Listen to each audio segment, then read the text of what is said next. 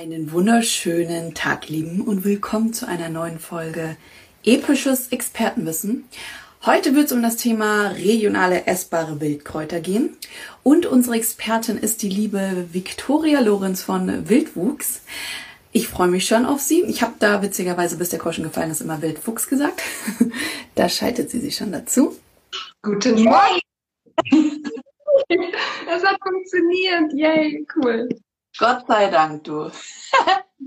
Jetzt sehen wir uns auch ein bisschen mehr fertig gemacht als heute in der Früh. ich auch. Aus dem Bett so. Oh. Ja, sehr cool. Du, ich stelle einmal ganz kurz vor, was heute im Livestream, welche Fragen beantwortet werden und dann stellst du dich vor. Und zwar werden wir die Fragen beantworten, was ist das Besondere an Wildkräutern und welche Wirkung können sie haben? Dann, ähm, für was kann man Wildkräuter verwenden? Dann auch, worauf man beim Sammeln achten muss, wenn man sie sammeln geht. Und ähm, genau, und bei der Verwendung wird es ein paar Rezepttipps, Naturkosmetik und Fermentieren und Einlegen Fragen geben. Super, genau. Schön. Und danach beantworten wir noch Fragen aus der Community. Ich bin nur gerade ein bisschen irritiert, weil ich meine Stimme höre. Hörst du dich doppelt? Ja, ich höre mich doppelt. Total ah. Hast du Kopfhörer drin? Nee, gell? Nee. nee. Okay, komisch. Ja, vielleicht gehe ich ein bisschen weiter weg. Mal, ich ich mache mal Kopfhörer rein, warte mal. Mhm.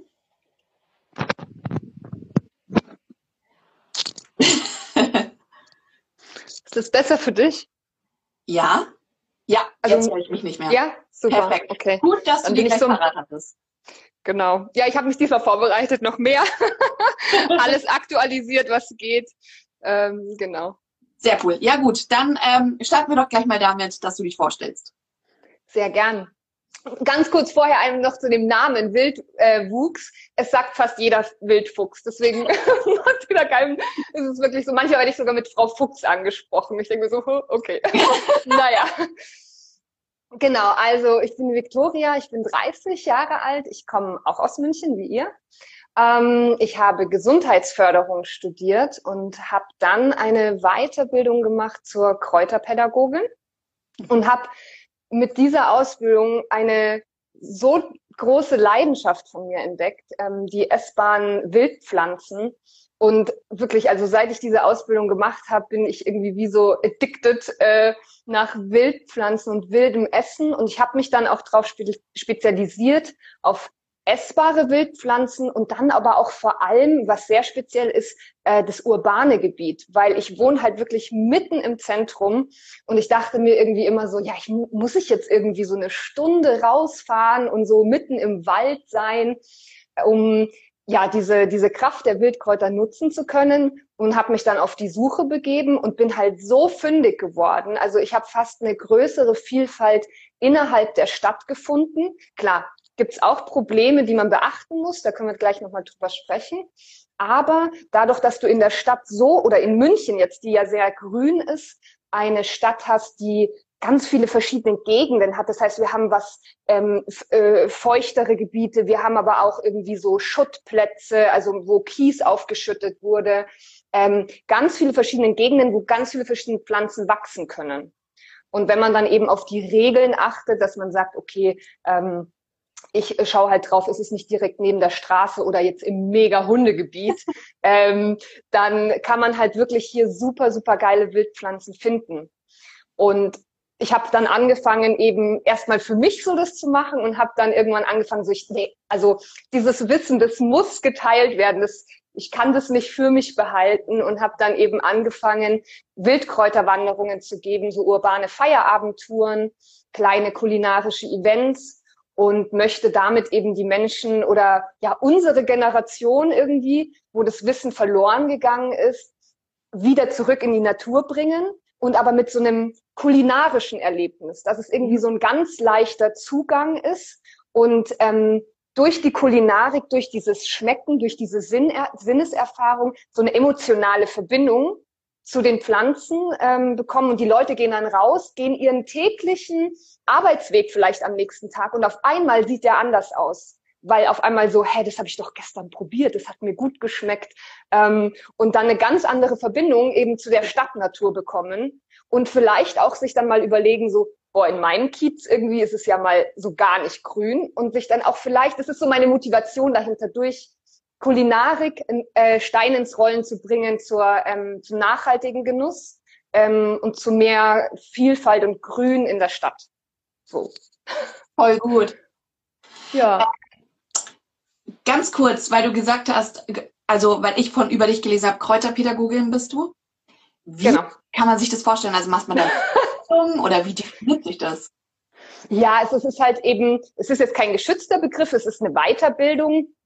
Es ist jetzt keine ähm, grundständige Ausbildung, aber man lernt halt eben Menschen ähm, das wilde Wissen nahe zu bringen. Okay. Ähm, also dieses pädagogische eben, dieses Beibringen, dieses, ja, wie, wie bringe ich wertvoll dieses Wissen wieder rüber? Und es ist nicht einfach nur so, jetzt nicht für Köche gedacht, sondern es ist wirklich für Leute, die es dann weitergeben wollen. Ähm, in der Ausbildung sind eben viele wirkliche Pädagogen, Waldkindergärtnerinnen, ähm, Schulleiterinnen oder Hauswirtschaftslehrerinnen oder Bäuerinnen, die dann ihren Bauernhof nachnutzen und eine andere Wildkräuterwanderungen geben und so Leute wie ich halt, die dann irgendwie da sowas so für sich draus machen, sich ihren eigenen Job damit bauen.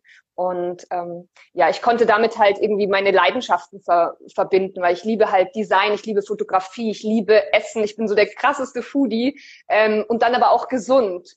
Ja. Ähm, also ich konnte das halt so miteinander verbinden und habe da eben diese große Leidenschaft, die ich eben gerne teile. Genau. Okay, ja, und das teilst du ja hauptsächlich auf Wildwuchs. Was passiert alles auf deinem Blog beziehungsweise über den Kanal Wildwuchs? Also was bietest du alles an? Ganz viele verschiedene Sachen. Ich probiere mich da auch so ein bisschen noch natürlich aus, was gut ankommt. Ähm, die Live-Wanderungen, also Kräuterwanderungen eben, äh, die kleinen kulinarischen Events, wie vor zwei Jahren habe ich mal äh, mitten im Wald ähm, so eine lange Tafel aufgebaut und äh, gab es dann eben Kräuterwanderung hauptsächlich um essbare Bäume und dann hat man gemeinsam gekocht und dann wirklich mitten im Wald gegessen. Ähm, wird dieses Jahr wahrscheinlich mit einem Restaurant auch nochmal zusammengeben. Und dann natürlich jetzt für, also durch äh, die Corona-Zeit halt mehr Online-Produkte. Also im, es ist ein, ein Online-Kurs über heimische Powerfoods rausgekommen. Also so was, was, wir müssen nicht weit gucken für unsere Superfoods und ähm, dann auch noch zwei, drei E-Books. Jetzt gerade ist gestern eins rausgekommen zum Thema, äh, hier hinten sieht man schon so ein bisschen essbarer Weihnachtsbaum. Genau, was kann ich eigentlich alles mit Nadelbäumen machen und wie toll können die schmecken und was mache ich mit meinem Weihnachtsbaum eigentlich nach Weihnachten? Ähm, weil man kann den ganz toll aufessen und in Wellnessprodukte verwandeln. genau. Ja, so, Schatz, ich habe den Weihnachtsbaum gegessen. Aber gleich eine Frage, weil geht es mit jedem Weihnachtsbaum? Weil ich habe immer das Gefühl, dass die doch bestimmt zu kaputt gespritzt sind, mehr oder ja. weniger. Ja, du sprichst das beste Thema an. Es geht natürlich nur, das, gilt ja sowieso mit für mich für alle Lebensmittel, ähm, nur wenn sie bio sind. Ähm, und ungespritzt. Also da muss man, es gibt wirklich Demeter, Biobäume, ähm, man kann sich selber Bäume schlagen. Ähm, oder auch einfach, wenn man, also ich bin ja ein Fan davon, gar keinen Weihnachtsbaum zu haben, weil für mich ist es dann halt ein toter Baum, der aber eigentlich im Wald stehen könnte. Einfach rausgehen, äh, sich ein paar Zweige sammeln. Viele liegen am Boden, frisch runtergefallen durch Sturm, durch ähm, Aktivität von Eichhörnchen. Ähm, einfach sammeln gehen und dann mal dran riechen. Und es ist richtig krass, was für ein Geschmack so Nadel, äh, Nadeln von Nadelbäume haben können von Fichte, die total zitronig schmeckt. Dann haben wir eine Douglasi, das ist ein, eine Explosion an Orangenaroma ähm, und dann bis zu hin zu Kiefer, die so einen pfeffrigen Aroma hat. Also unglaublich, denkt man gar nicht. Weil ich bin ja, ich bin früher mal durch den Wald gelaufen. Ich weiß noch, Grundschule, da lernt man ja alles über die Bäume. Ja. ich bin dann wirklich durch den Wald gelaufen. Ich so, das ist das, das ist das, das ist das. Und ich wusste aber nicht, dass man das alles essen kann. Also das finde ich total abgefahren, weil ich war auch so das Typ Kind, auf das man aufpassen musste, weil ich mich in einen Busch gesetzt habe und irgendwelche Blätter gegessen habe, weil es halt keine Ahnung, es war halt witzig, genauso wie Blütenknospen ähm, zu essen, weil halt der Nektar dran ist. Deswegen genau. bin ich super interessiert und ähm, werde dir wahrscheinlich auch in nächster Zeit mal ein paar Bilder schicken. Die Wiki. Ja, also da, ähm, bevor mir jetzt alle Bilder schicken, ähm, ich ähm, empfehle jedem, aber dazu kommen wir, glaube ich, gleich auch noch. Ähm, ich habe ein paar Bücher mir hier bereitgelegt, ein paar Bestimmungsbücher, mhm. ähm, weil das ist wirklich so die Grundregel. Ähm, 100, 150 Prozent zu wissen, was ich da vor mir habe. Ja. Und ich habe auch, also ich bin wirklich, ich bin mit null Wissen in diese Ausbildung rein. Ich war weder, ich hatte weder Bio-Leistungskurs noch hatte ich irgendwie Gärtnerwissen oder so. Ähm, und ich habe es auch, ich habe die Dinge, wo ich heute blind erkennen kann, was es ist, habe ich wirklich fünfmal stehen lassen, weil ich mir nicht zu 100 Prozent sicher war. Und ja, ähm, ich meine, aus der Pilzwanderung kennt man es ja auch. Ich weiß nämlich noch, Eben. da bin ich auch super skeptisch, da waren wir mal Pilzwandern, ein paar Freunden und wir halt natürlich nur so Semi-Kenntnisse. Und ich habe mich eh schon an nichts rangetraut, aber ich habe danach, zwei Tage lang lag ich flach krank im Bett. Also es kann sein, dass ich einfach nur eine Erkältung eingeheimst habe, aber das war für mich so dieser Moment, ich habe Pilzwanderung mit Krankheit verknüpft und war dann so, ich gehe nie wieder Pilze sammeln. Nie wieder alleine Pilze sammeln. Und, und das ist es auch. Also lieber vorsichtig, weil es reicht, es muss ja nicht gleich tödlich giftig sein, es reicht ja die Magenverstimmung, es reicht ja, ja wenn man sich irgendwie ein bisschen schlecht fühlt. Deswegen, hey, 100 Prozent sicher sein, deswegen auf Kräuterwanderungen mitgehen, Experten fragen. Bestimmungsbuch ist echt so das A und O, auch wenn es so irgendwie so, weiß nicht, oldschool ist, so mit so einem Bestimmungsbuch rumzulaufen. Aber wenn man einmal eine Pflanze wirklich an diesen Erkennungsmerkmalen selber bestimmt hat, ihr, niemals wird dir dieser Name und diese Pflanze entfallen, weil du dir einfach mal durchgegangen bist und eben nicht mit einem Foto, mit einer App abfotografiert hast und dir gesagt wurde, was es ist. Und dann ja. merkt man sich sowas auch nicht. Ja. Ja, dann würde ich mal sagen, starten wir gleich mal mit unserem kleinen Wildkräuter-ABC.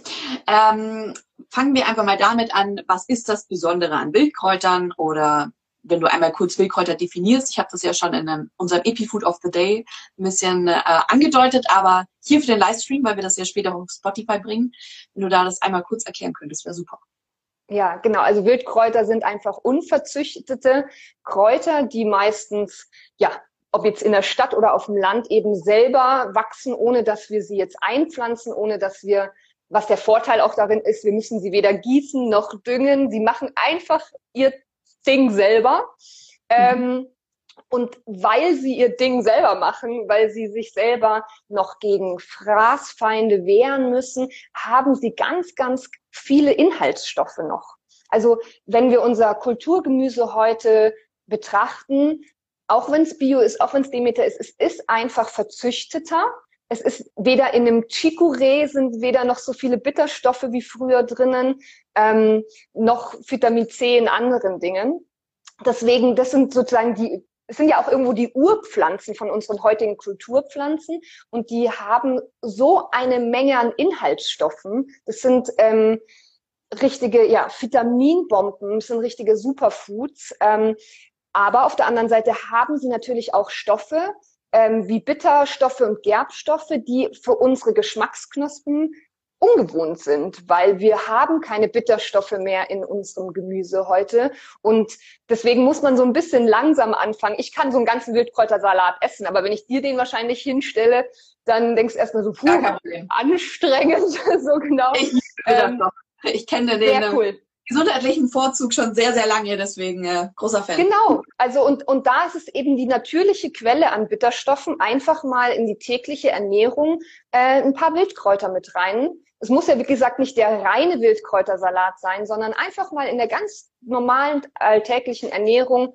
die Wildkräuter mit einbauen. Und dann hast du eine Abdeckung an Vitaminen, an Mineralstoffen, an sowas wie Bitter- und Gerbstoffen eben auch, was unser Körper auch irgendwo braucht. Weil zum Beispiel ähm, Bitterstoffe, brauche ich dir jetzt nichts erzählen, ist einfach für unseren Darm total wichtig. Das regt unsere, ähm, ja, unsere Darmtätigkeit auch an. Es ist für die Leber wichtig und ähm, wir brauchen diese Bitterstoffe eigentlich in unserem Leben. Und jetzt gibt's die natürlich als Extrakte und solche Sachen, aber ich gehe halt lieber raus und hole mir die im natürlichen Zustand. Ähm, Genau, also das ist eben, äh, wir haben ganz viele Inhaltsstoffe und wir haben aber auch, was mich jetzt total, ähm, was ich total liebe, halt auch den Geschmack. Wir haben ungeahnte Geschmäcker, die haben wir vergessen, ungeahnte Texturen und ähm, das eben in der Küche zu nutzen, das ist so, sieht man ja auch an der, an der gehobenen Gastronomie.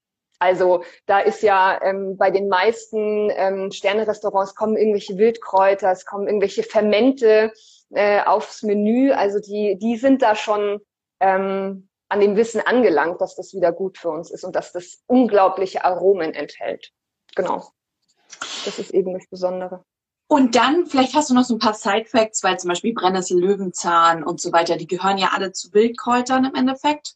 Und ähm, hast du so ein paar, die du rausnehmen könntest, wo du sagst, die haben die und die besondere Wirkung auf den Körper? Puh, so viele.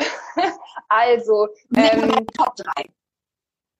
Ähm, ja, also die Brennnessel ist einfach so die Königin der Wildpflanzen. Und das ist eigentlich auch so mein, echt mein Lieblingskraut neben der Hagebutte, ähm, weil jeder erkennt sie, jeder weiß, also nicht jeder, aber die meisten wissen, wie eine, wie eine Brennnessel aussieht. Wir sind alle schon mal reingefallen, wir sind alle schon mal reingetreten. Ähm, und die enthält so viel Protein, das glauben wir gar nicht. Es ist echt so mhm. ähm, eine mega krasse Proteinquelle und ähm, eine Eisenquelle, das heißt für uns Frauen etwas ganz Tolles. Und sie wirken nierenanregend und blutbildend. Das heißt, es ist die perfekte Pflanze, wenn wir uns irgendwie so nach so einem langen Winter, jetzt vor allem vielleicht so einem Corona-Winter, ähm, total ausgelaugt fühlen, diese Frühjahrsmüdigkeit. Und genau zu dem Zeitpunkt, wenn man sagt, da setzt diese Frühjahrsmüdigkeit ein, dann fängt die Brennnessel auch wirklich an zu wachsen im Frühjahr. Ähm, und dann können wir sie nutzen. Und ähm, bei der Brennnessel das Beste, ich wieder mit meinem Geschmack, äh, sie schmeckt total geil. Also von den, von den Wildpflanzen ist es wirklich eine, die ein ganz, ganz tolles, so ein tiefes Aroma hat. Ähm, am liebsten irgendwie, man kann sie so wie so ähm, Kale-Chips verarbeiten zum Beispiel, einfach so im Ofen als mhm. Brennnesselchips. Du kannst sie für jegliche Spinatgerichte, also brauchst auch gar keine Wildkräutergerichte, sondern einfach nur deine Gerichte zum Beispiel ersetzen. Ja. Ähm, wo überall, wo Spinat drin ist, ob jetzt Suppe, ob, ob Lasagne, ob irgendwas, ja, da kannst, kannst du einfach Brennnessel in den Smoothie mit rein. Ähm, es ist bei der Brennnessel wirklich eine unglaubliche Vielfalt, wie du sie nutzen kannst und eben diese positiven Effekte. Ähm, Ganz kurz, weil da jetzt mhm. auch gerade ein paar Fragen reinkamen. Brennnessel sticht ja beim Sammeln. Ähm, brennt es dann auch nicht beim Essen? Also ich würde sie mir jetzt nicht so roh in den Mund stecken, sondern ähm, die, die Brennnessel, ich komme gleich zu dem Pflücken. Ähm, die, die Brennnessel, die hat ihre, wenn man sich das Blatt so vorstellt, die Brennhaare, die stehen in eine gewisse Richtung, also so 45 Grad. Und ähm, wenn wir die, diese Nadeln kaputt machen, das heißt entweder durch Walpen, durch also mechanische Kraft durch ähm, Kälte, also ich hau sie einmal kurz in den Gefriertruhe oder eben Hitze, machen wir diese Brennhaare kaputt und dann brennt es nicht mehr. Ähm, und genauso, weil diese, die in einem 45-Grad-Winkel stehen, kann ich die von hinten greifen. Also ich kann eine Brennnessel pflücken, ohne dass ich mich brenne. Das zeige ich auch immer in meinen Wanderungen. Also wenn ich von unten greife und richtig gut zugreife, dann brenne ich mich nicht und ich kann sogar ein Brennnesselblatt, wenn ich das von hinten nach vorne zur Spitze ähm, streichel, dann brenne ich mich nicht. Okay. Ja, meine ähm, Nachbarin, die sammelt auch immer und also ich habe es mich nie getraut, aber die klappt die einfach immer zusammen und isst dann quasi das Brennnesselblatt. Ja, es ist aber vorne und hinten sind wirklich Brennhaare. Ähm, man muss gucken, weil es gibt Leute, die sind überhaupt nicht empfindlich und es gibt Leute, die sind total empfindlich. Also ja. ähm, ich nutze Brennnessel jetzt so nicht rum. Du kannst es machen. Es machen auch viele auf Kräuterwanderung wirklich das so zusammenrollen und dann in den Mund stecken. Ähm, ich benutze es aber einfach für ganz normale Gerichte. Ich haus eben in den Mixer rein für eine Suppe oder Smoothie oder eben Chips und ähm, ja, Genau, und die Brennnessel, ähm, die ähm, bringt uns sogar zweimal im Jahr, also nicht nur im Frühling, sondern auch im Sommer. Da gibt es nämlich die Brennnesselsamen. Mhm. Ähm, ich habe da mal was vorbereitet. ähm, hier ähm, seht ihr die, das sind so ganz kleine Samen. Genau, ganz, ganz klein. Und ähm, die haben auch wieder unglaublich viel Protein drinnen und wirken extrem belebend und ähm, anregend für den Körper, so dass es sogar in, man sagt, dass es in ja Mittelalterzeit den Mönchen nicht erlaubt war, Brennnessel in den Mönchs, also in dem Klostergebiet anzubauen, weil es auch das grüne Viagra genannt wurde. Ähm, weil das so anregend ist und es ist aphrodisierend, es ist einfach Blut, ja, einschießend so in dem Sinne. Und ähm, genau, also das, die Kräuter haben einfach auch eine Kraft. Also man darf das dann auch nicht unterschätzen. Nur weil es ein Kraut ist, weil es ein, ein, ja, ein Gemüse ist, hat es trotzdem eine Wirkung und manchmal genauso stark wie so eine synthetische Pille aus, aus der Apotheke. Ja, genau. Ja, genau. Das war jetzt also zur Brennnessel. Dann ähm, Hagebutte ist ein ähm, richtig, richtig tolles Superfood. Das steht weltweit auf der Liste, so, ich glaube, dritter Platz, dritter, vierter Platz weltweit mit dem höchsten Vitamin C-Gehalt. Und das ist eine heimische Pflanze bei uns. Und wir brauchen ein, keine Kamu Kamu, wir brauchen keine Goji-Beere. Ähm, wenn wir haben unsere, unser Superfood wirklich hier vor der Haustür und wir können es selber pflücken oder von regionalen Erzeugern ähm, kaufen. Und, Aber da habe ich auch gleich die Frage, ist, ich, also ich meine mich zu erinnern, als wir klein waren, waren die Hagebuttenknospen die Juckpflanze. Also wir haben das ja. dann gebrochen und haben das dann halt, wir waren jemand anderen in den Rücken reingeschüttet. Also wir waren befreundet. ähm, aber das war halt so unser Spaß. Ja, genau. Das, ist, sind die das sind die Kerne innerhalb von der Hagebutte. Ähm, man, also man, man snackt jetzt die Hagebutte nicht einfach so, weil diese Kerne sind auch unglaublich hart. Mhm. Ähm, bei der Hagebutte, wenn man jetzt selber Hagebuttenmark herstellen möchte, es ist schon ein Aufwand. Also du musst diese Kerne entweder vorher entfernen, das heißt, du schneidest echt jede Hagebutte auf und pulst die raus, oder du kochst es und hast dann so eine flotte Lotte mhm. und ähm, siebst es da durch. Und an diesen Kernen hängen diese Haare, und die eben zu dann eben Juckreiz führen können oder bei empfindlichen Personen dann auch im, im Rachen zu Juckreiz führen können. Deswegen entfernt man die. Aber wenn ich es quasi einkoche, dann würde ja rein theoretisch das Vitamin C kaputt gehen. Zu einem, zu einem gewissen Teil, also es gibt wirklich so ähm, Berichte, weil da so viel Vitamin C drinnen ist, weil Vitamin C ist genau nicht hitzestabil. Es bleibt aber wirklich noch extrem viel übrig, ähm, okay. trotz des Erhitzungsvorgangs. Und ähm, kann ich dir später schreiben, ich habe es jetzt nicht im Kopf. Es gibt ähm, wirklich deutsche Hersteller, die das Hagebuttenmark roh pressen. Ach, abgefahren. Also wirklich roh, das kriegst du gefroren geliefert. Mhm. Ähm, und genau, ich schicke dir da mal, weil dann ja. kann ich vielleicht sogar einen ähm, Rabattcode mit jemandem ausmachen. Dann schicke ich dir da mal was, dass ähm, eure Zuhörer vielleicht einen Rabattcode bekommen. Ähm, freuen sie sich. genau, aber es gibt wirklich Leute, die das dann, die haben einfach ganz andere Maschinen. Da kommen die ganzen Hagebutten rein und die pressen das dann roh. Das heißt, du, ich habe das immer im Gefrierschrank so kiloweise ähm, und gebe das dann eben in mein, mein Porridge am Morgen zum Beispiel rein. Ja. Einfach so ein Löffel oder in Smoothie oder ähm, ja, wo auch immer. Und ähm, Hagebutte ist nicht nur süß, sondern, und das habe ich auch eben in meinem Online-Kurs, ist das ein ganz, ganz großes Kapitel, die Hagebutte, ähm, als Tomatenmarkersatz. Du kannst die Hagebutte komplett, ähm, das heißt, du kannst Chili Sinkane machen, du kannst Hagebutten-Ketchup machen, ähm, weil das nicht so einen un unbedingt süßen Geschmack hat. Es hat eher so einen herben Zwischengeschmack und du kannst es dann eben äh, super, super geil nutzen für jegliche Tomatengeschichten. Genau. Ja, ja. Ähm, man kennt sie ja auch unter Hüffenmark und das ist ja, glaube ich, die klassische Marmelade, äh, in Anführungszeichen in Krapfen. Genau. Ja, gab es früher mal, wo ich klein war. Habe ich mich schon äh, früh Vitamin C reich ernährt. Haha. Mit dem ganzen Zucker dazu. genau. Prozent Zucker, ein Prozent Vitamin C. Ähm, ganz kurz noch zu Brennnessel, weil deine Frage reingekommen ist, wie lange kann ich Brennnesselsamen äh, aufbewahren? Was die Samen, also wenn die, wenn die getrocknet, wenn die gut getrocknet sind, dann halten die mindestens ein Jahr. So, wenn du ja. sie nicht vorher aufisst. Ja, die ähm, sehen auch ganz kurz für ähm, die Spotify-Hörer, die sehen ein bisschen aus wie diese klassischen Samen, die man kaufen kann im Supermarkt. Genau, also, also wirklich ganz klein. Ja, super klein, wie ein Gewürz im Endeffekt, wie ein Trockengewürz.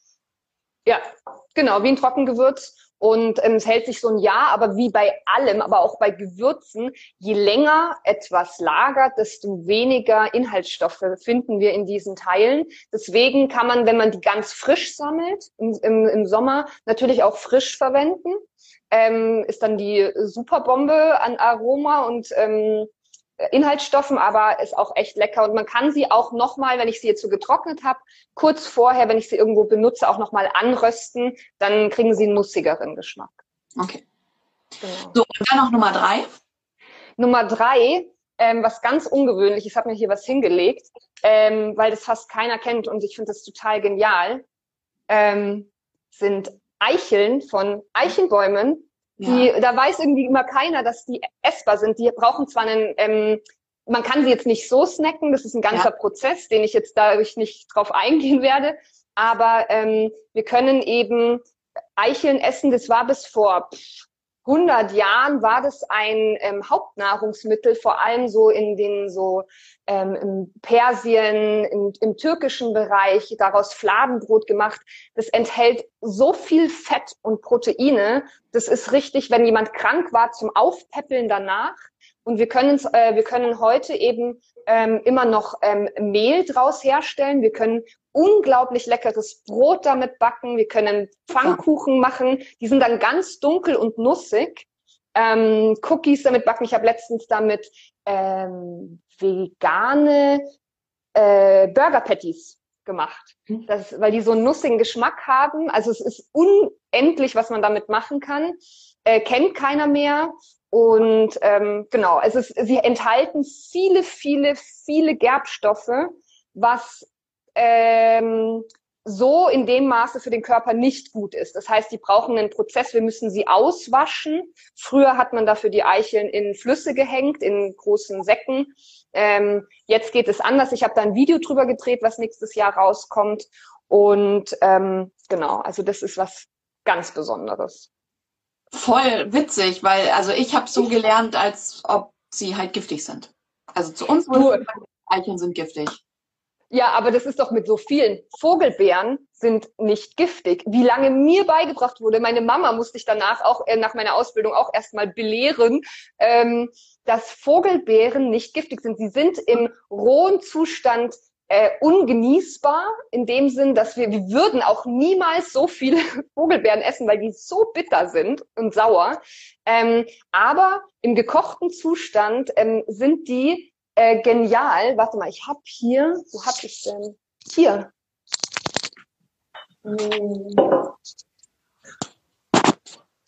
Gezuckerte Vogelbeeren.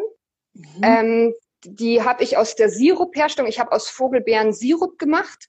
Ähm, das ist so ein ganz bitterer Sirup, den man total gut für ein Aperitif nutzen kann. So ein äh, bittersüßer Sirup. Und ähm, daraus übrig bleiben sind dann eben Vogelbeeren, die ich dann dehydriert habe und die kannst du als ähm, Snack zwischendurch ähm, essen, weil ähm, die, das nennt man auch, also die, die Opernsänger oder Sänger nutzen sowas oder haben es früher genutzt, weil es auch für die Stimme ganz gut ist. So eine Vogelbeere lutschen ähm, also Vogelbeeren sind nicht giftig, genauso wie Eicheln nicht giftig sind. Und da kommen wir zu einem ganz großen Thema in dem Sinn. Viele, es herrscht so viel Unwissen ähm, und also genau, und man muss wirklich zu einem Experten gehen und den wirklich fragen, weil ähm, ich werde so oft fast schon angekeift, dass ich irgendwas esse, weil es doch giftig ist und obwohl ich genau weiß, es ist es nicht. Ähm, und genauso ist es auch, wie gesagt, bei den Eicheln so. Sie sind überhaupt nicht giftig. Man muss nur lernen. Die Dinge richtig zu verarbeiten. Und das gilt nicht nur mit diesen Gerbstoffen, weil Gerbstoffe an sich sind geil, so total gut, wenn wir über Medizin reden. Gerbstoffe ziehen zusammen. Das nennt man adstringierend, wundheilend. Ähm, ähm, alles, was ja genau Wunden zusammenschließen lassen, das ist, sind eben die Gerbstoffe oder eben auch Felle oder, oder Leder wird gegerbt damit. Ähm, aber eben in einem zu großen Maße sind sie dann eben negativ für uns. Und man muss das einfach lernen und muss wissen, was drin ist und wie verarbeite ich das Ganze. Und genauso gilt es mit dem Geschmack bei Wildkräutern. Wenn ich, wenn ich mir eine gewisse Wildpflanze in den Mund äh, stecke, dann schmeckt die mir vielleicht nicht so, aber ich weiß genau, wie ich sie verarbeiten muss. Ähm, wie zum Beispiel Weißdorn, auch ein Thema in dem Online-Kurs frisch vom Baum schmeckt es so fad. Unglaublich. Das nennt man auch Mehlfässchen. Das schmeckt einfach nach nix. Ähm, aber es ist eins meiner ähm, Rezepte, die wirklich, also die reißen mir die Leute aus der Hand. Meine Weißdorn Barbecue Soße, weil ich weiß, wie ich den Geschmack rauskitzeln kann. Und das gilt eben einfach für ganz, ganz viele Dinge, die wir vergessen haben. Mega interessant. Ja, ähm, ich könnte da über das Thema wahrscheinlich noch 20 Minuten sprechen, aber wir müssen weitermachen. Ja. Und zwar im nächsten Punkt, wo bekommt man denn Wildkräuter her? Und wenn ich sie sammle, worauf muss ich da achten? Wo man sie herbekommt, ja, überall mhm. eigentlich. Also wenn man eben jetzt selber sammelt, wenn ich jetzt München angucke, eben die Isarauen, ähm, englischer Garten, einfach da, ähm, wo, wo große Parks sind, wo man nicht direkt an der Straße ist, da finde ich meine Wildkräuter auf dem Land natürlich. Ähm, ich kann beim Biobauern nachfragen. Also ich habe einen Biobauern, wo ich eben hingehe und ähm, eben am Rand, da weiß ich, bei den Feldern, da ist nicht viel gespritzt, da kann ich auch pflücken gehen. Äh, wenn ich jetzt das äh, Wildkräuter kaufen möchte, weil ich mir noch nicht sicher bin, wie ich das sammeln kann oder was ich sammeln kann, dann kannst du von Biobauern, zum Beispiel vom Billesberger Hof, ähm, der Mogli, ähm, der mhm. vertreibt eben auch Wildkräuter. Und es gibt eben ein paar Versandhandel. Es gibt manchmal im, im Bioladen gibt's Wildkräutermischungen, wo die sehen für mich aber nicht wirklich wild aus. Die, die sehen aus wie Salat manchmal. Ja, das ist auch. Also es sind auch keine Wildkräuter, die auf meinem Standard Wildkräuter sind. Aber wie gesagt, Biobauern. Ähm, am Viktualienmarkt gibt's zwei Stände, wo man wirklich ähm, Wildkräuter, ähm, wirklich super Wildkräuter bekommt. Und wenn ich jetzt von getrockneten Pflanzen rede, also Gewürze, Heilkräuter, dann einfach Teefachgeschäfte, Kräuterfachgeschäfte. Wir haben in München zwei mir bekannte Kräuterfachgeschäfte. Ähm, man muss einfach nur trotzdem beim Kaufen darauf achten, nur weil es ähm, Kräuterfachgeschäft ist oder weil man denkt, ach, Heilkräuter, heißt es nicht, dass sie bio sind. Da okay. auch drauf achten, habe ich auch irgendwie, ich bin da auch die ersten Jahre so, habe ich einfach gekauft und dachte mir, ja klar, das ist so die beste Qualität, weil ja. man irgendwie so apothekenstandardmäßig irgendwie ausgeht, heißt es aber nicht unbedingt. Also da wirklich auch drauf achten, ist es denn bio? Ähm, genau, also da, wenn es dann so um, um, um Gewürze und Kräuter geht. Okay, super. Und wenn ich jetzt sammeln gehe, dann äh, hast du ja vorhin schon angedeutet, dass du ein paar Bücher vorbereitet hast. Ich habe da mal was vorbereitet. ähm, genau, also die erste und, und wichtigste Regel für Wildkräuter selber sammeln, hatten wir vorhin schon angesprochen, hundertprozentige Sicherheit, dass das das ist, was ich sammeln möchte. Und wenn man sich nicht hundertprozentig sicher ist, stehen lassen oder mitnehmen und daheim ganz in Ruhe bestimmen, ein mhm. Foto machen. Es gibt ganz tolle Facebook-Gruppen, wo wirklich Biologen mit drin sind. Da kann man das hochladen, sich eine Idee holen. Es gibt Apps auch, die man nutzen kann, ähm, wo man sich eine Idee holen kann, was es sein könnte. Aber niemals auf Facebook oder auf einer App 100 Prozent ähm, verlassen, weil ihr müsst euch sicher sein. Ihr esst es. Ähm, und ihr müsst euch zu 100% sicher sein und nicht der, der diese App entwickelt hat. Und deswegen ähm, ist das Erste, was man eigentlich kauft, ein Bestimmungsbuch. Ich habe das, das war jetzt das Erste, was ich mir gekauft hatte in der Ausbildung. Das ist vom äh, Kosmos Verlag. Was blüht denn da? Das gibt es in unglaublich vielen verschiedenen Varianten, ob mit ähm, Zeichnungen oder mit Fotos. Und die bestimmen nach ähm, Blütenfarbe. Also siehst hier die verschiedenen ähm, Farben. Das heißt, du bist zwar sehr eingeschränkt, weil du die Pflanze nur bestimmen kannst, wenn sie blüht, ist aber für Anfänger ein super Erkennungsmerkmal, weil das ist, es gibt eben nur eine gewisse Anzahl an, an Pflanzen, die blau blühen oder gelb blühen. Ähm, genau, also das ist wirklich sowas in die Richtung, das muss man sich holen oder ein anderes Bestimmungsbuch, wenn man anfängt mit Wildkräutern ähm, selber sammeln. Ähm, es gibt noch dann spezielle Wildkräuter, ähm, Bestimmungsbücher, die dann nur für essbare Wildpflanzen sind. Da findest du halt dann weniger jetzt dann auch die Giftpflanzen, sondern halt dann wirklich nur eine gewisse Auswahl und auch Tipps dazu, wie man die verarbeitet. Das ist jetzt vom ähm, Fleischhauer, vom, vom Steffen. Echt ein genialer Typ, weil wenn man sich mehr damit beschäftigen will, dann, warte mal, ist so schwer, holt man sich die Enzyklopädie. Oh. Oh, ähm, das ist sozusagen die Mama von dem Buch.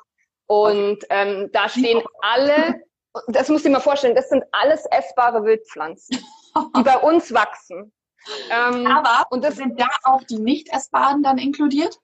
Ja, hier hinten siehst du die, ähm, das Rote, das sind die Giftpflanzen und es stehen auch immer Verwechslungspartner drinnen. Ja, das, ähm, das ist ja bei den Pilzen so krass. Also da gibt's ja echt, zu jedem Pilzgebiet gibt's einen Verwechslungspartner. Genau, also es steht als Anmerkung immer drinnen. Ähm, ich weiß jetzt gar nicht, ob die, ich glaube, die Verwechslungspartner sind dann an sich nicht mehr so genau beschrieben, aber dafür hat man dann ein Bestimmungsbuch oder schaut nochmal im Internet nach. Aber es ist auf jeden Fall ein Hinweis da, okay, könnte verwechselt werden mit dieser Pflanze. So, genau. Und ja, da ist es auch ähm, bei, dem, bei dem Bestimmen, also das Wichtigste ist nicht nur ein Erkennungsmerkmal. Zum Beispiel das größte, ähm, was wir da oder was alle kennen, Bärlauch. Weil ich, ich, es ist wirklich unglaublich, ich frage immer, ja, wie erkennt ihr denn Bärlauch? Ja, am Geruch. Und dann denke ich mir immer so, ja, okay, aber ähm, jetzt pflück mal fünf, fünf Hände voll Bärlauch und dann hast du auf einmal ein Maiglöckchen in der Hand, was total giftig ist und sehr ähnlich aussieht. Und du gehst vom Geruch, wie riechen deine Hände?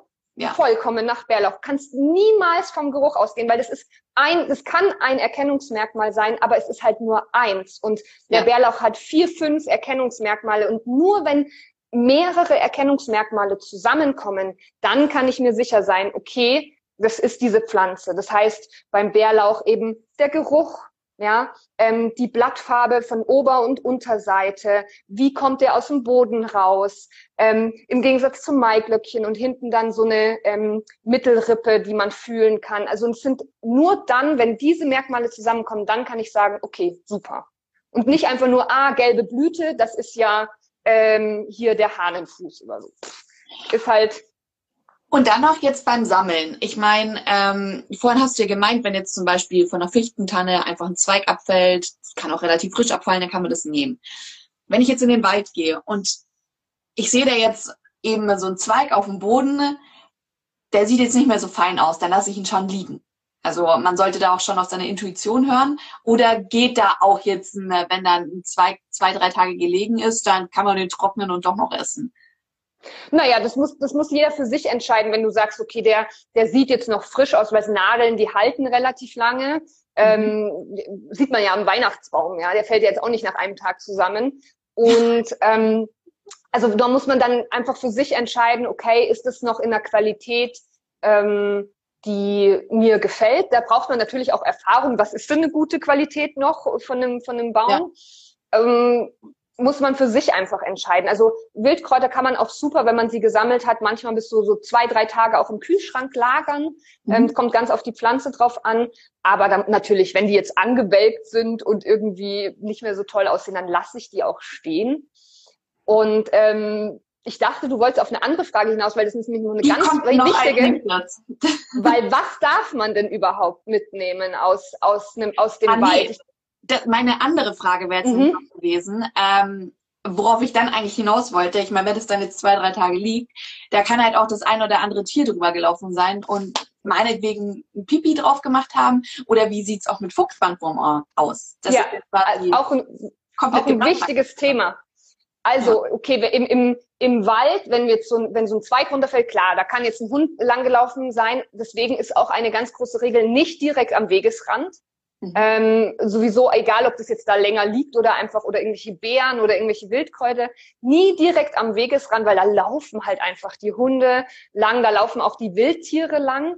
Ähm, deswegen immer, wenn ich jetzt auch in, an die Stadt denke, immer weg vom Weg, weg von befahrenen Straßen ähm, und dann einfach beobachten. Meistens sind es ja Gebiete, die man selber gut kennt und man weiß, ist das jetzt irgendwie so eine Hundeautobahn, weil da irgendwie mega viele Hunde langlaufen. Dann ist es vielleicht nicht der ideale Platz zum Sammeln. Da ist ein Trick, äh, an die Bäume zu gehen im Frühling, weil so hoch kommen die Hunde nicht zum Pinkeln. Es gibt ganz, ganz viele Baumblätter und wie gesagt auch bei Fichte und Tanne ganz viele tolle Sachen, die man verwenden kann. Und zum Thema Fuchsbandwurm darf man auf keinen Fall unterschätzen. Es ist eine Krankheit, die ist ähm, überhaupt nicht toll zu haben. Aber wir haben in Deutschland im Jahr äh, 20 bis 30 Fälle insgesamt die meisten dieser Fälle ähm, entstehen eher bei Menschen aus der Landwirtschaft oder Tierhaltern. Mhm. Ähm, es, es gibt nicht einen nachgewiesenen Fall, dass durch das Essen von Wildpflanzen oder Wildfrüchten Fuchsbandwurm übertragen wurde. Okay. Das wird halt so zur Panikmache gemacht. Aber die, die Füchse die laufen ganz anders, als wir denken. Die würden nie so einfach so Hö, Beere und dann äh, ihr Revier markieren. Die gehen eher auf Ange, also Anhöhen ähm, und dann wirklich auch die Wege an sich. Die würden jetzt nicht mitten in so ein Blaubeerfeld gehen und da ähm, in der Regel ne, äh, ihr Geschäft verrichten. Es gibt immer Ausnahmen.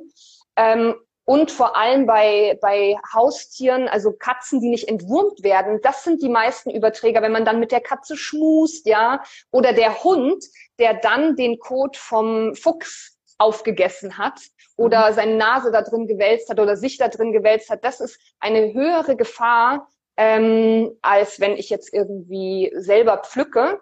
Wer da trotzdem Bedenken hat, weil es ist wirklich nicht zu unterschätzen, diese Krankheit, der muss seine Früchte auf 60 Grad erhitzen. Das heißt, dann muss ich halt ähm, die, die Blaubeeren, die Himbeeren, die Brombeeren einkochen, ähm, weil einfrieren reicht nicht, es müssen 60 Grad sein.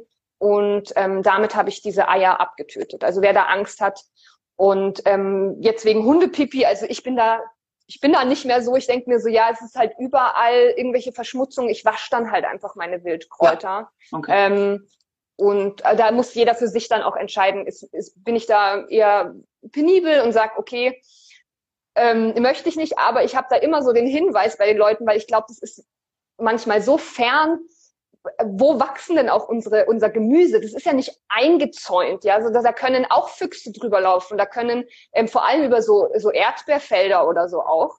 Ähm, und genauso wie auch Verschmutzungen, ähm, Pestizide und Abgase. Die meisten unseres Gemüses, wenn wir es jetzt nicht Demeter kaufen, wächst in Italien an der Autobahn. Ähm, und da denkt irgendwie keiner drüber nach. Und dann ja. bei Wildkräutern so ganz so, ja, aber das ist doch hier mit Pestiziden belastet äh, oder mit Abgasen belastet muss man halt gucken, okay, wie, wo kaufst du dein Gemüse? Ähm, ja. Und vor allem die Wildkräuter sind so jung, die, die, die essen wir meistens, wenn die irgendwie ein, zwei Wochen alt sind und halt nicht irgendwie schon monatelang gereift sind, wie so eine Aubergine. Ja. Ja, ja total. Da haben wir auch so leider, also ich gehöre da auch wahrscheinlich ein bisschen dazu, so eine Traumvorstellung, wie uns da Obst und Gemüse angepflanzt wird. wenn man sich da mal ein bisschen näher damit auseinandersetzt, denkt man sich halt auch so, hm, vielleicht äh, ist das doch nicht so meiner Traumvorstellung entsprechend. ja, ähm, deswegen ja. immer zu einem auch mal zu einem ähm, lokalen Bauern fahren ähm, hier genau. in München, ja, und dann irgendwie mal gucken, hey cool, und dann wirklich vielleicht zwei, drei Euro mehr zahlen, aber dann weißt du, hey, das ist mit Leidenschaft und Liebe angebaut und ähm, die beste Qualität, die ich irgendwie bekommen kann. Ja. Was du jetzt eben gerade noch angeschnitten hattest, äh, wo kann man sammeln? Also legal sammeln sozusagen. Genau, was darf ich denn überhaupt in Deutschland? Darf ich jetzt einfach rausgehen und Wildkräuter sammeln oder in den Wald gehen und mir hier so einen, so einen Baum holen? Also, ähm, alles, was in, in, in, zum Beispiel, wenn wir jetzt über Wald sprechen, wenn wir jetzt äh, bei der Tanne und Fichte bleiben, äh, alles Waldgebiet ist in, entweder in staatlichem oder im privaten Besitz und wir dürfen niemals Wildkräuter oder, oder Bäume oder irgendwas sammeln ohne die Erlaubnis des Besitzers. Aber es gibt im Gesetz in Deutschland, ist ja alles geregelt, ne?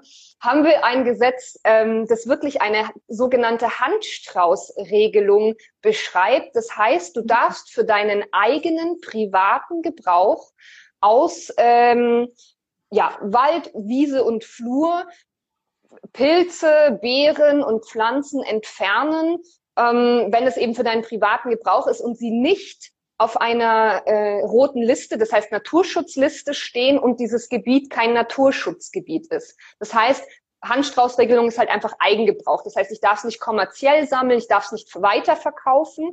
Das heißt, wenn ich jetzt in den Wald gehe und da da finde ich Brennnessel oder ich finde eben Zweige am Boden, die darf ich für in einem normalen Maße darf ich die äh, mir aneignen, aber du darfst jetzt keinen Baum fällen oder so, sondern es sind halt normale.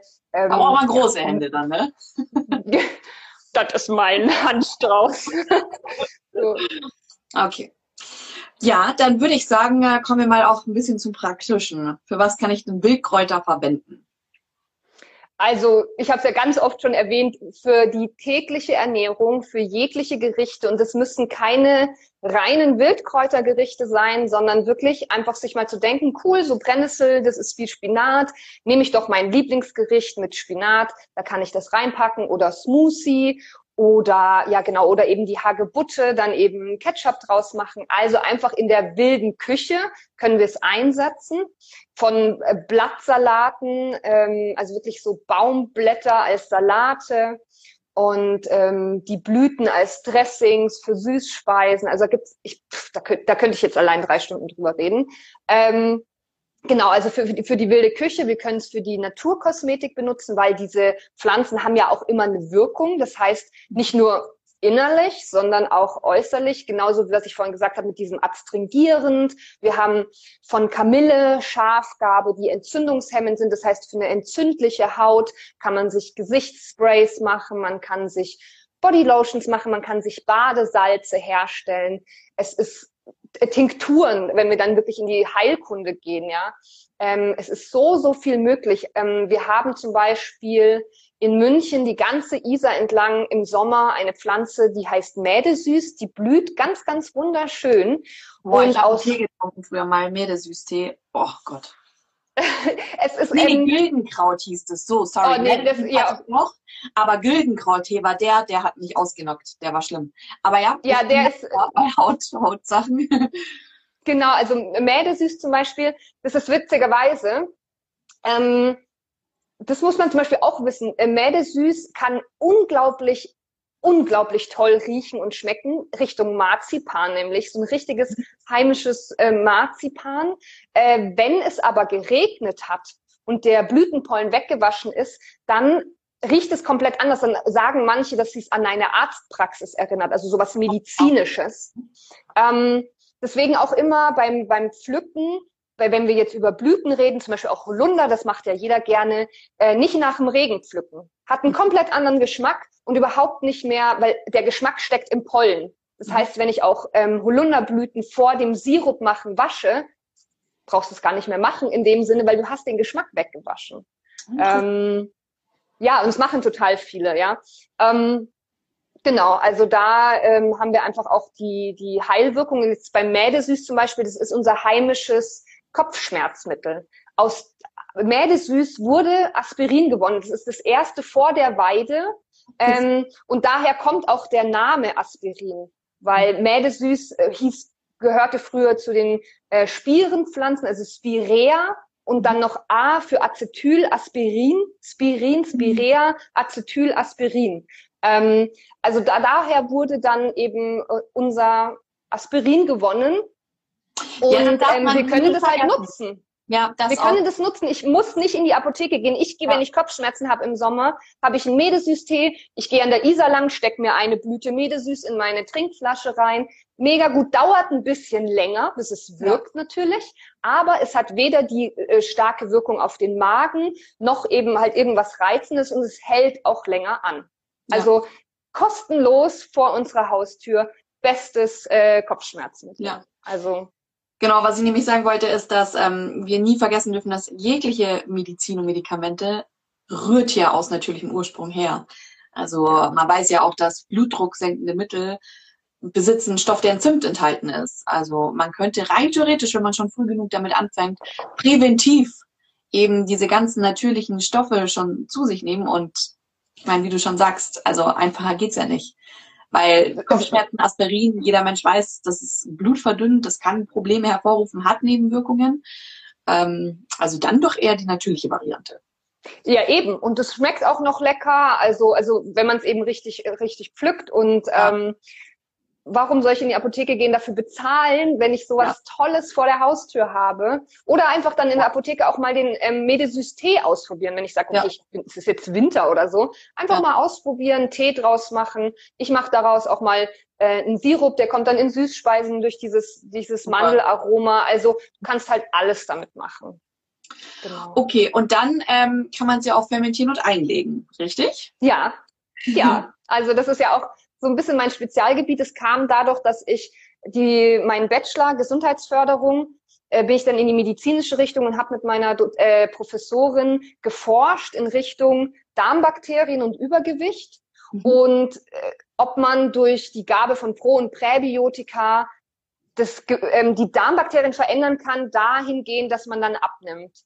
Und ähm, da kam dann immer, das war natürlich alles theoretisch und da kam dann immer sowas mit Fermentieren vor, fermentiertes Essen und Pro- und Präbiotisch und ich so, ja, was ist das denn? Was und äh, was ist das denn und woher bekomme ich das? Und es war so vor fünf, sechs Jahren und da gab es noch kein ähm, coolen, keinen coolen äh, Berliner Startup, die irgendwie Kimchi verkauft haben, sondern das Einzige, was es irgendwie vor fünf, sechs Jahren eben gab, war halt das Sauerkraut aus dem, beim Metzger irgendwie so. Und dann habe ich angefangen, so ja komm, es muss doch irgendwie möglich sein, das selber zu machen, habe angefangen zu fermentieren habe gemerkt, das ist gar nicht so äh, schwierig und man kann im Grunde alles fermentieren und dann auch die Wildkräuter fermentieren.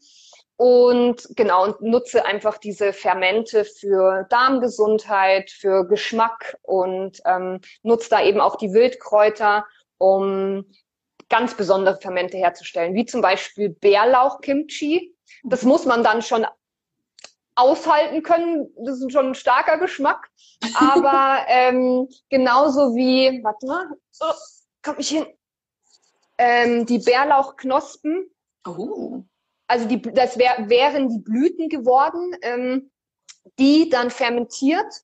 Und du siehst ja, die sind immer noch haltbar, die sind bei mir im Kühlschrank, die sind vom letzten Jahr, im Februar, März, äh, nee, nicht ein bisschen später, Mai oder so. Ähm, mhm.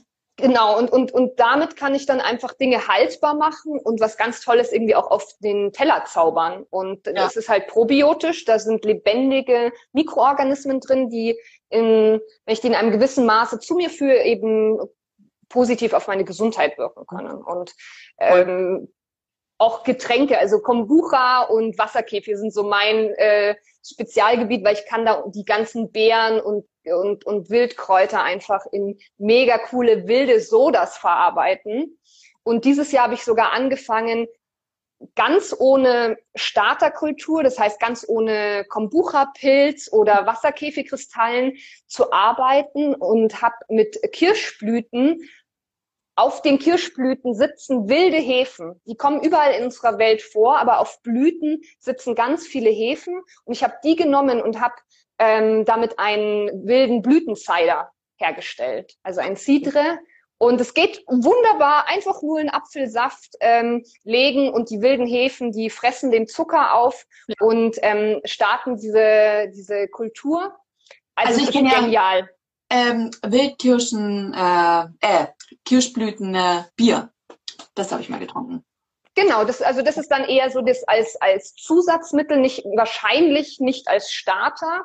Mhm. Ähm, aber wie gesagt, man kann auch wildes Bier, wilde Sodas herstellen mit, mit ähm, eben Blüten und ähm, ganz viel so junge Kiefern, Lärchenzapfen. Auf diesen grünen Zapfen, da mhm. sitzen auch ganz viele von diesen Hefen und Bakterien drauf, die wir dann halt mit einem gewissen Prozess ähm, zu einer wilden Limonade verarbeiten können, die dann selber sprudelt und voller ja. lebendiger Mikroorganismen steckt.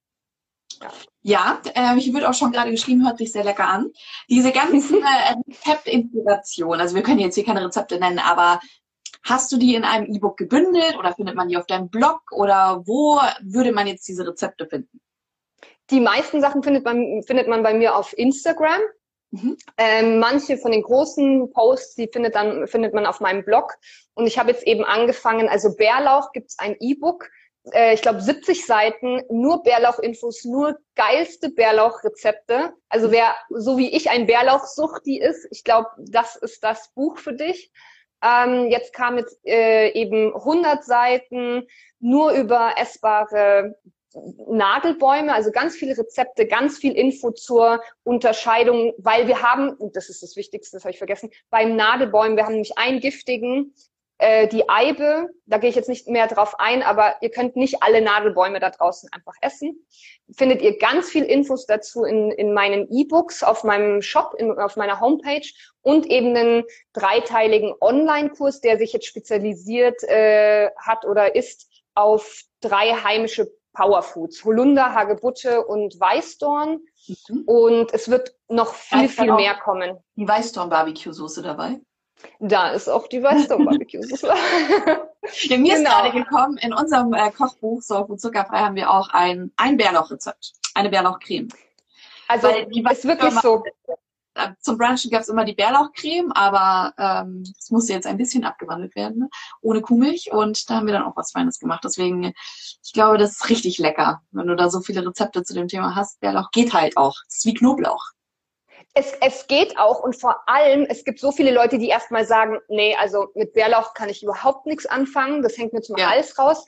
Es Hat gibt so viel, es gibt aber auch, es gibt so viel mehr als Bärlauchpesto und ich konnte so viele Leute davon überzeugen, dass ähm, Bärlauch nicht nur einfach Pesto sein muss, weil wie zum Beispiel, man kann auch eben die Blütenknospen nutzen. Ja. Ich kann die in Salat geben, ähm, die Blütenstängel ähm, asiatisch angebraten. Also es ist es ist so viele Möglichkeiten. Da ist ein Rezept drin für so ein unglaublich tolles Öl, was so ein bisschen ähm, eine Technik aus der gehobenen Küche ist, dass du ein ganz, also es ist nicht einfach nur eingelegtes Öl, sondern es ist mit einem Mixer auf 60 Grad erhitzt und dann auf Eis runtergekühlt. Du hast ein ein Öl, das sieht aus wie grünes Gold. Das ist so ganz, ah, äh, muss man angucken. Es gibt ein Bild ja. auf meinem auf meinem ähm, Instagram-Account, ist unglaublich. Okay. Ähm, genau, also ihr findet alle Infos ähm, auf Instagram, auf meinem Blogpost. Es wird nächstes Jahr, wir sind dran zu planen, wirklich einen Wildkräuter-Basis-Online-Kurs zu machen. Also wirklich so, hey, ich möchte einsteigen ähm, in die Wildkräuterkunde, ich möchte essbare Wildpflanzen sammeln. Dazu wird es einen Online-Kurs geben und dann auch die also Spezialisierung dann auf essbare Bäume. Das soll es dann auch nächstes Weil du wir gesagt hast, hast du ein ja. Team größeres oder? Nee, also ähm, alles, was mit dem Online-Kurs zu tun hat, das äh, mache ich mit meinem besten Freund. Der hat komplett die technische Seite übernommen ähm, von eben Filmdreh, von, von Schnitt, von alles, ja. was dazugehört und ähm, wirklich ein unglaublich talentierter Mensch. Und ihr könnt ähm, auf meiner Homepage eben auch kurz mal in den, in den Kurs reingucken. Da sind sechs Videos äh, zum, zum Reingucken. Mhm. Und ähm, es ist wirklich also dafür, dass wir letztes Jahr noch nicht mal eine Kamera in der Hand hatten, ist das wirklich eine krasse Qualität geworden. Learning und, by doing. Auch mal ey, sowas von. wir haben echt, wir machen echt alles. Also das ist, das muss man auch mal beachten, weil wir, wenn so kleine Businesses, das ist bei euch auch, auch nicht anders, man macht alles, ja. Und ja, deswegen dauert es manchmal auch ein bisschen länger ja. ähm, und man lernt so viel dazu. Ja. Ähm, also genau. ich muss sagen, also ich, ich stehe auch auf Kalendersprüche, weil die sind dann immer jeden Tag so ein bisschen motiviert, auch wenn mich andere Leute auslachen. Ich denke mir, nö, mich motivieren sie dazu, einfach mal zu machen. Egal was. Ja. Einfach mal, wenn man Bock drauf hat, dann warum nicht? Ich meine, ja. das ist ja auch nicht in Stein gemeißelt, quasi das Handwerk. Ja. Es hilft natürlich, vieles zu lernen, aber andererseits ist es auch toll, von Profis zu lernen. Sowieso. Oder wie gesagt, diese technische Seite auch abgeben. Also ich habe wirklich dann dieses, ja. den, den, die Kamera abgegeben und ich stehe halt vorne. Er ähm, macht alles, was dahinter passiert, weil sonst wäre das auch nicht möglich gewesen. Also ich arbeite neben mich, ich arbeite noch fast Vollzeit in einem Büro. Also es ist nicht so, dass ich jetzt äh, die ganze Woche Zeit habe für Wildwuchs. Noch nicht.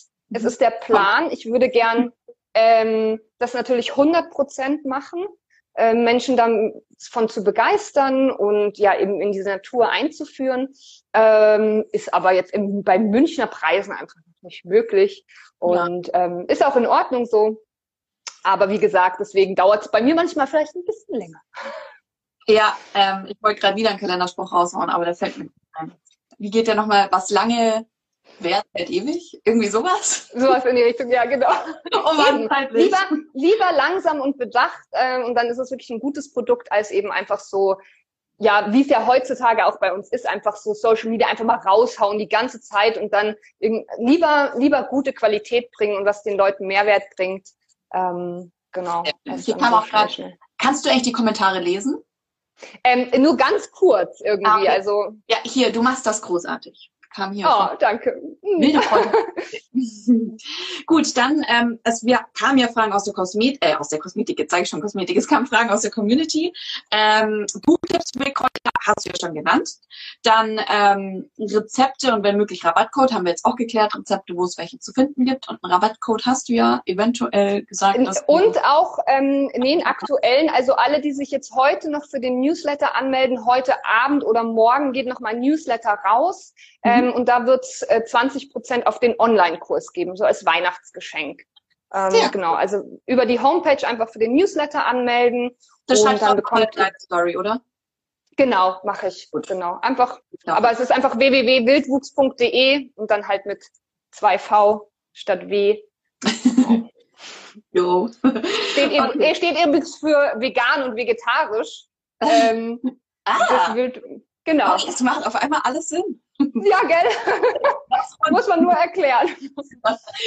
ähm, dann ähm, irgendwelche Trockenmischungen, ob du da einen Tipp hast? Du hast ja vorhin gesagt, es gibt ja in, es gibt ja auch Kräuterhandel, die Trockenmischungen insofern oder einfach die Trockenform von Wildkräutern verkaufen. Genau, also ähm, einfach, wie gesagt, also in München gibt es zwei Fachgeschäfte, man kann ja auch bestellen. Da kann man sich Wildkräuter in, in trockener Form holen. Es gibt auch wunderbare Wildkräutertees oder einfach an sich Teemischungen. Ich bin ja ein Fan von, ähm, ich habe überall hier in meinen Schränken halt wirklich die Wildkräuter entweder selber getrocknet Schöne oder ähm, genau natürlich ähm, passend und ich mische meinen Tee total gern selber. Das ist so ein Ritual, einfach so morgens den ähm, nach dem Kaffee äh, so den ähm, ersten Tee trinken und dann wirklich so nach Stimmung und Wirkung mir echt so einen Tee für den Tag zu mischen. Also es macht so Bock und dann fängt man auch an, sich auf einmal mit den Wirkungen auseinanderzusetzen. Dann holt man sich halt erstmal fünf. Das reicht vollkommen. Und das ist auch wirklich so der größte, glaube ich, Tipp oder was ich, was ich allen mitgeben kann es, ihr müsst nicht 20 Wildpflanzen auf einmal lernen. So ist, wenn ihr zwei pro Jahr lernt, das ist mega, ja.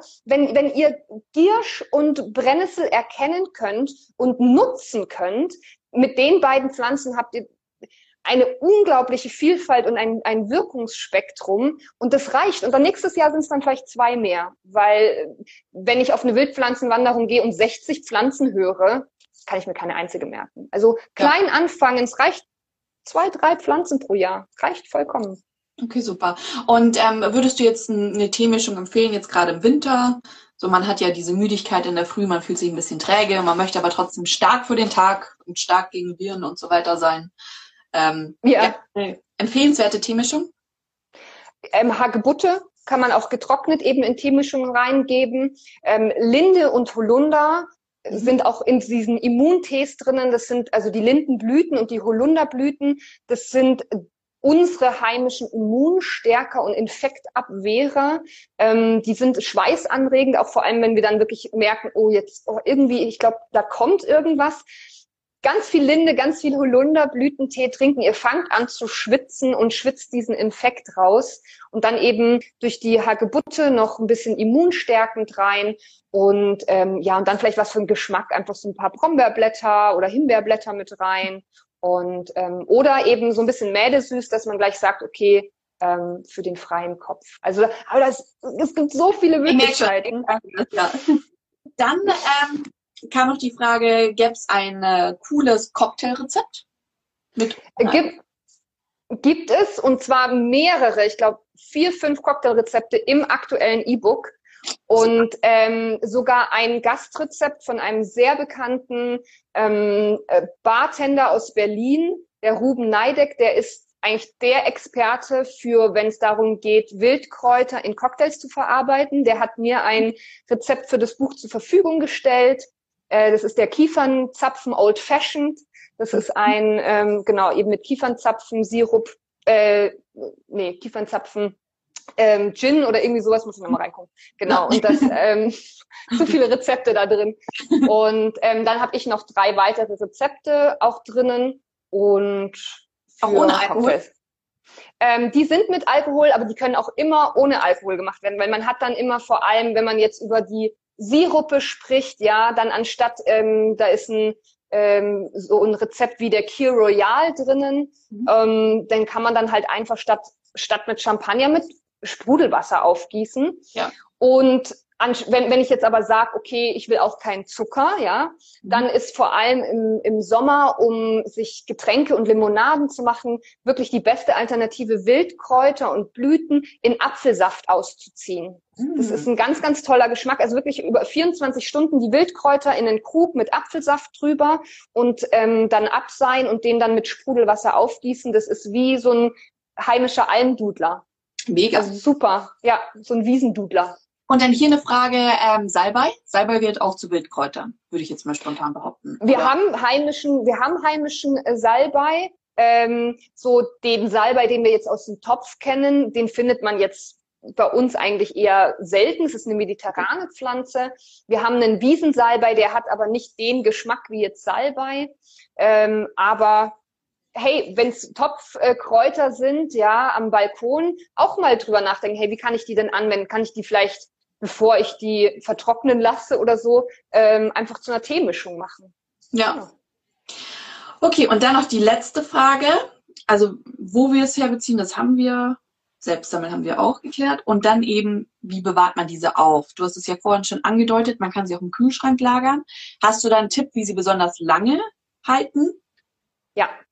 Wenn ich Wildkräuter sammeln gehe, meine Empfehlung ist ein Baumwollbeutel, ähm, wie so ein Jutebeutel und am besten in dem nochmal mehrere verschiedene Jutebeutel, dass ich gleich erstmal von Anfang an sortiere, ähm, was ich sammle. Und diese Beutel kann ich ähm, vorher anfeuchten, also einfach mal äh, unterm äh, Waschbecken ähm, nass machen, mhm. weil du hast dann da so ein eigenes Mikroklima drin. ja, unterm Waschbecken.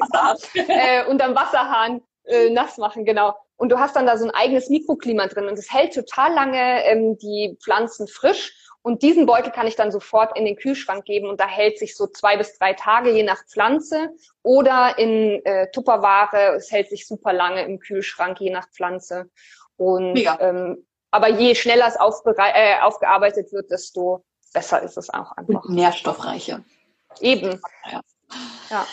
Ja, dann würde ich sagen, das war ultra informativ und hat mega Spaß gemacht. Ähm, und an alle Zuhörer, auf www.wildwuchs.de mit zwei V. ähm, und du hast ja, wie gesagt, du hast ja auch ein E-Book gestern oder vorgestern veröffentlicht. Donnerstag, und, ja. Donnerstag, ja. Sind auch bestimmt tolle Rezepte drin. Ich muss es mir auch noch besorgen. Ähm, und ich werde definitiv beim nächsten Mal, wenn ich in den Wald gehe, erstens an dich denken und zweitens meine Augen ein bisschen weiter offen halten und drittens mir so ein Wildkräuterkundebuch besorgen, ich glaube, eine schöne Freizeitbeschäftigung. Ja, ansonsten, äh, möchtest du noch was sagen? Nee, also ich fand es auch eine wunderschöne Stunde und ähm, bei Fragen könnt ihr mich auch immer gern auf Instagram anschreiben.